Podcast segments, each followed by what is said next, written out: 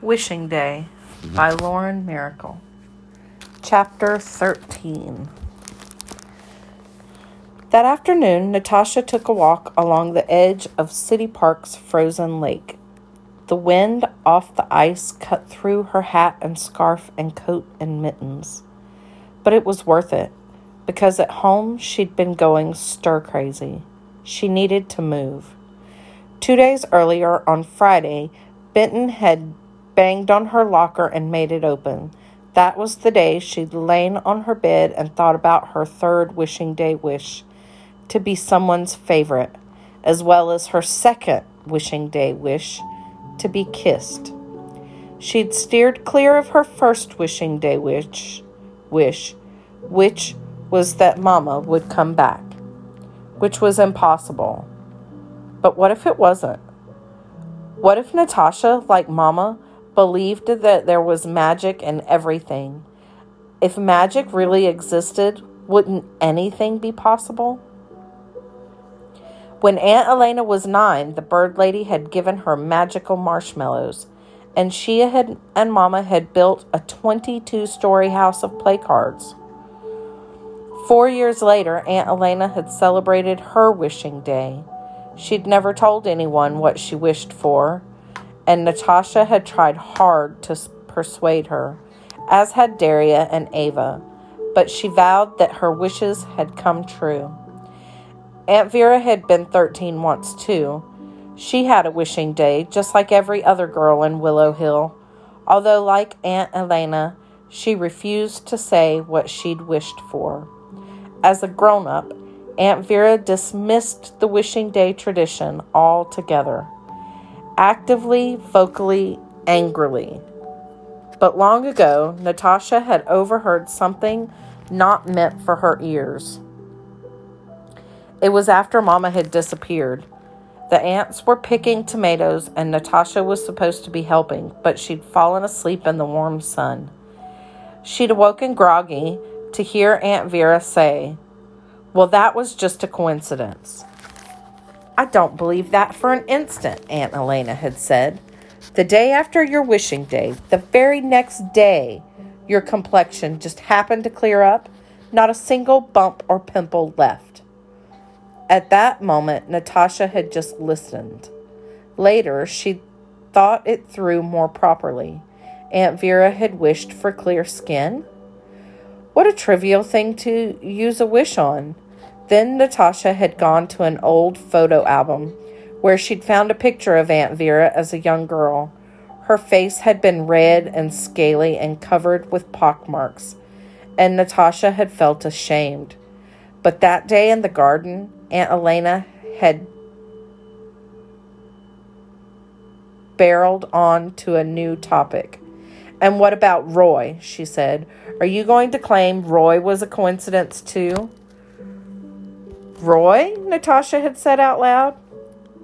Aunt Vera had gasped, and Aunt Elena had pulled Natasha out from behind her sleeping tree, scolding her for spying. But I wasn't, Natasha had protested. Aunt Vera, who's Roy? Aunt Vera had blushed furiously. We were young, she said in a strained voice. It was a young romance. Now, enough is enough. Out by City Park Lake, Natasha ducked her head against the cold. She sifted through memories, but her knowledge of wishing day magic was sparse. Tessa Clark, who was two years older than Natasha, supposedly wished that her mom would find her lost wedding ring. Tessa's mom supposedly did. A girl named Ruby, who no longer lived in Willow Hill, had used one of her wishes to land a job in a big city. She was now a journalist in New York.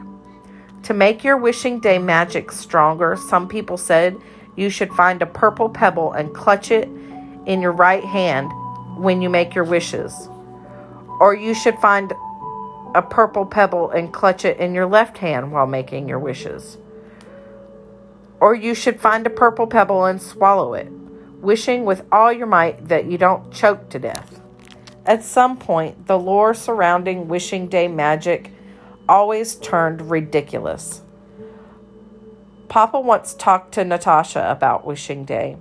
It was one of the few times after Mama disappeared when Natasha felt as if Papa was truly there and not off in his head somewhere. The two of them had been pulling weeds out by Papa's workshop. Natasha had been eight. She knew she'd been eight because when she was eight, she was in the second grade, and when she was in the second grade, her class had studied Greek gods and goddesses. Miss Florane said that the head honcho god was Zeus and that he turned someone into a goat, Natasha had said. I would hate to be turned into a goat. Papa had chuckled and assured her that there was little chance of that happening. He'd been more present back then. He'd still had hope that Mama would magically reappear. I could wish to turn into a goat on my wishing day, Natasha had mused. But I won't. Good, Papa had said. Or I could turn Daria into a goat. Or Aunt Vera. Do you think a goat could make pancakes as well as Aunt Vera and do the laundry? She'd eat it instead of folding it. Natasha had laughed, then sensed a rare opportunity. She pelted him with questions. Do wishing day wishes really work? Depends on who you ask. Was it really someone in our family who brought the wishing day magic to Willow Hill? Do you believe in magic? Hmm, Papa had said. I suppose I do. But don't go telling your Aunt Vera. I won't. But I don't know if the magic began with one specific person. I do know that your mother's side of the family seems to have had a greater talent for magic than most. Really? Papa had studied her. Your mother teemed with magic, Natasha. At times, she was absolutely incandescent. Natasha hadn't know what, known what teemed meant or incandescent, but she'd murmured, hurried to a new question because Papa's eyes had grown misty. If he got too sad, he'd stop talking. Why don't boys have magic? she asked. Why don't boys have wishing days? Papa had taken a long time to answer so long that Natasha had worried he wasn't going to. But after several minutes, he said, Willow Hill was founded in 1766. Generations of children have grown up here. Natasha had nodded. From what I've heard, boys did celebrate their wishing days once upon a time. Why once upon a time? Papa had looked at Natasha straight on. Your great grandmother had a cousin who nearly lost his hand in a sawmill. Oh, she said, not understanding. He lost two fingers. His wrist got torn up too. Came close to bleeding out, but the doctors cauterized his wound and saved his life. Natasha had stored cauterized away in her brain with other new words. Funny thing, though, Papa had continued. He had just turned 13 so his wishing day wasn't far off, and after his wishing day, his hand healed up, healed up far more quickly than the doctors expected. But pa- Papa, Natasha had said, disappointed, a hand mangled in a sawmill, that was exciting. The wounds healing, that was ordinary. His fingers grew back, Papa had said quietly. Natasha had sucked in her breath. Oh, that's the only story about a boy and magic that I've ever heard. And remember, he wasn't a regular town kid. Because he was in our family? The wishes most boys made didn't come true, Papa had said. But it was different for the girls, even the girls not connected to your bloodline. My bloodline, Natasha had repeated silently. The words made her brain feel stretchy, like taffy. He'd shrugged. My guess. After a while, the boys gave up. After a long while, the boys forgot that they'd given up. They forgot that the tradition ever involved them at all. The boys in my class make fun of Wishing Day, Natasha said. Well, they would, wouldn't they? Papa had replied, And that was the last he said about it. Natasha continued along the path by the lake. Her nose was now at the yucky, runny, drippy stage where she couldn't help but use the back of her mitten to wipe it. She thought about Mama and how much Papa missed her. What if Mama fell and hit her head on the day she disappeared? What if she got amnesia and whoever helped her took her to a hospital outside of Willow Hill? If Mama co- couldn't remember her name, then the hospital wouldn't have known who to notify. Maybe over time, Mama got better from the head wound, but the amnesia stuck. And then slowly, slowly, her memories started coming back. Her old life hovered just out of reach, and then swoosh, it fell into place all at once, like Peter Pan regaining his shadow. It was just a misunderstanding, she'd say when she showed up at their, their door. Natasha, you've grown so big. Derry, your hair is absolutely lovely. When did you learn to do updos? And Ava, little Ava, oh, honey, I missed you. I've missed all of you. Everyone would cry. Everyone would embrace. Aunt Vera and Aunt Elena would welcome back their sister with open arms. And then Papa would come in from his workshop weary from the day's work. Everyone would grow still. Then as if there'd been they'd been cued, the aunts and the kids would part, letting Mama step forward into the light. Ava would keep holding her hand, maybe. Papa would choke out a sob and say, Clara. He'd rush to her and hug her, hard, hard, hard. Everyone would cry some more, but it would turn to laughing crying, happy crying. Papa wouldn't leave Mama's side. He wouldn't stop gazing at her, not for a second, and his eyes would shine with love. But that's not going to happen, Natasha reminded herself, embarrassed by the lump in her throat. She picked her steps carefully. Sometimes her boot broke through a thin crust of ice on top of the snow and she slipped, but she didn't fall. It's not going to happen, she told herself even more firmly. She tried to push down her bubble of hope. When that didn't work, she tried a different tactic. What if Mama came back? She wouldn't, but just say she did and her return wasn't with hugs and laughter and happy tears. Natasha had read a horrible story in English about a dried up monkey's paw that granted three wishes to whoever owned it.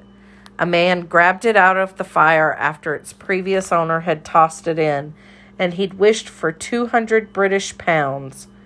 A few hours later, the man and his wife found out that their son had been killed at the factory where he worked. He'd fallen into a machine that ground things up, which wasn't so different from the sawmill Papa had told her about. Come to think of it. At any rate, the man and his wife were given a lump sum of money as compensation 200 British pounds. The man and the woman buried their son and tried to carry on, but the wife couldn't.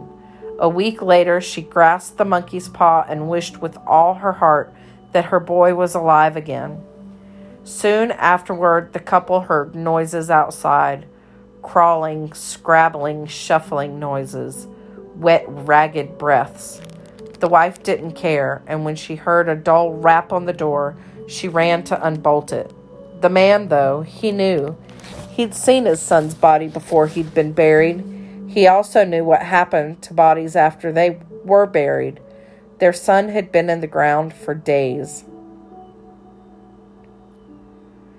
The man wrestled the paw from his wife's hand and silently made the third and final wish. The wife reached the door and flung it open, but no one was there. I don't get it, Katie Trimble had complained. The story just ends like that. What was the last wish? Natasha had needed no explanation. Neither had Stanley, who was in Natasha's English class. Think about it, Stanley had said. The boy had died. Yeah, but his mom wished him back alive. And her wish worked, Stanley had said patiently. He came back to life, which was a good thing, Katie had insisted. I still don't get it. Miss Woodward at the front of the room had refrained from interfering. It wasn't a good thing because the boy had already been buried, Stanley had said. It wasn't his body that came back to life. Oh, a guy named Eric had said. He was rotten. He probably had maggots all over him, another guy had said happily. Plus, bodies stink when they decay, like really, really bad. Katie had turned pale and told the boys that they were just mean, that they were making fun of all, wishes by turning them into something stupid and gross. And wasn't that freedom of religion except the opposite? Wasn't it the opposite of freedom of religion? Katie was allowed to believe in wishes as much as she wanted, she'd exclaimed. And Stanley and Eric shouldn't get to make fun of her just because she got a wishing day and they didn't. At that, Miss Woodward had stepped in and said it was time to move on. Katie had sniffled for the rest of the hour, sending red rimmed glares at anyone who looked at her. It made Natasha wonder if Katie had had her wishing day already, and if so, what she'd wished for. A few weeks later, Miss Woodward made them read the poem called The Second Coming. It was a shivery sort of poem, but in a good way. It was about how life was bigger and more unpredictable than anyone could grasp. The last line had imprinted itself in Natasha's brain. And what rough beast, its hour come round at last, slouches towards Bethlehem to be born. Katie Trimble had complained about the second coming, too. Lots of kids had. Natasha's class echoed with the refrain of, why do we have to read this stuff? It's so boring. And how is this ever going to help us in the real world? It's not. It's not. That's how. Stanley, Natasha remembered, had half, half raised his hand a couple of times and tried to talk about real things, like what he thought the poem meant and how he liked the way certain phrases sounded. He'd been shot down and Natasha had sat there mutely. She should have spoken up. The part about the beast had made her shudder, but it made her like the poem even more because it meant the poem worked. If Natasha could ever make readers shudder or cry or laugh out loud, she would be ecstatic. But stories and poems weren't real, they were made up if Mama came slouching home after all these years, if Mama were dead and Natasha's wish brought her back to life. Natasha reached the stone bench that marked the halfway point of the trail. The bench was covered with snow, and Natasha imagined a woman lying beneath, her feet at one end and her head at the other. Her hands would be crossed over her chest, and her expression would be, Oh, for heaven's sakes, Natasha told herself, exasperated. Her expression, would be peaceful, okay? Can you stop being morbid, please? She went two or three yards farther. She gazed at the lake, which had swallowed up a little kid two winters ago. The kid had run out onto the ice, and the ice broke beneath her. Natasha wrapped her scarf more tightly around her. She hoped the bird lady did have a way to stay warm. She hoped the bird lady had a home, whatever form that home might take. Natasha, Daria called. Natasha blinked. She used her hand to shield her eyes from the sun and glanced all about. Natasha. She spotted Daria by the tree line, wearing a bright red coat and a frown, like Little Red Cap, Natasha thought, but grouchy. It's time for dinner, Daria called, tromping closer. Aunt Vera sent me to get you. Natasha felt a strange falling sensation, similar to the other leaps out of time she'd experienced recently. It couldn't be dinner time. There was no way she'd been out here that long. She checked the horizon, and relief coursed through her. You're full of it, she told Daria. The sun's just starting to set. Daria picked her way through the final yards of high snow that separated them. She hadn't used the path. Instead, she'd taken a shortcut straight through the forest behind their house. She put her hands on her hips and her body threw a hard shadow behind her. Fine, she said. It's time for you to help fix dinner. Aunt Vera needs you to peel the potatoes. Why can't you peel the potatoes? Or Ava? She gestured at Daria's feet. And flip flops, Daria? Really? Boots are for wimps, Daria said. Her flip flops were silver with narrow straps. Technically, they were shoes, Natasha supposed. They compressed the snow the same way Natasha's sturdy boots did. But Natasha's boots covered her feet. Plus, Daria was wearing skinny jeans, and the snow reached the middle of her calves. The wet denim clung to her legs, and her feet looked pitiful at the bottom of the footstep holes she made. Her toenails were plain, painted blue, which was appropriate. You're going to get frostbite, Natasha said. Daria shrugged. She had to be freezing, but if she didn't want to show it, she wouldn't. She was also beautiful. She really, really was.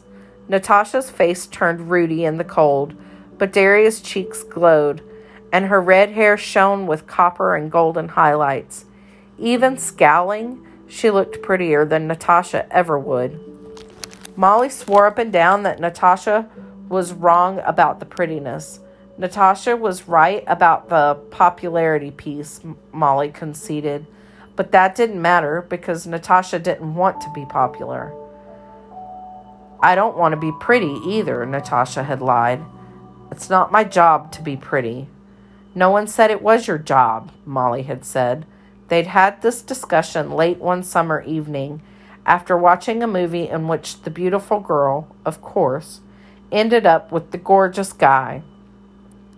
Molly had looked at Natasha's half fondly, half with exasperation. You can be pretty and still be whatever else you want to be.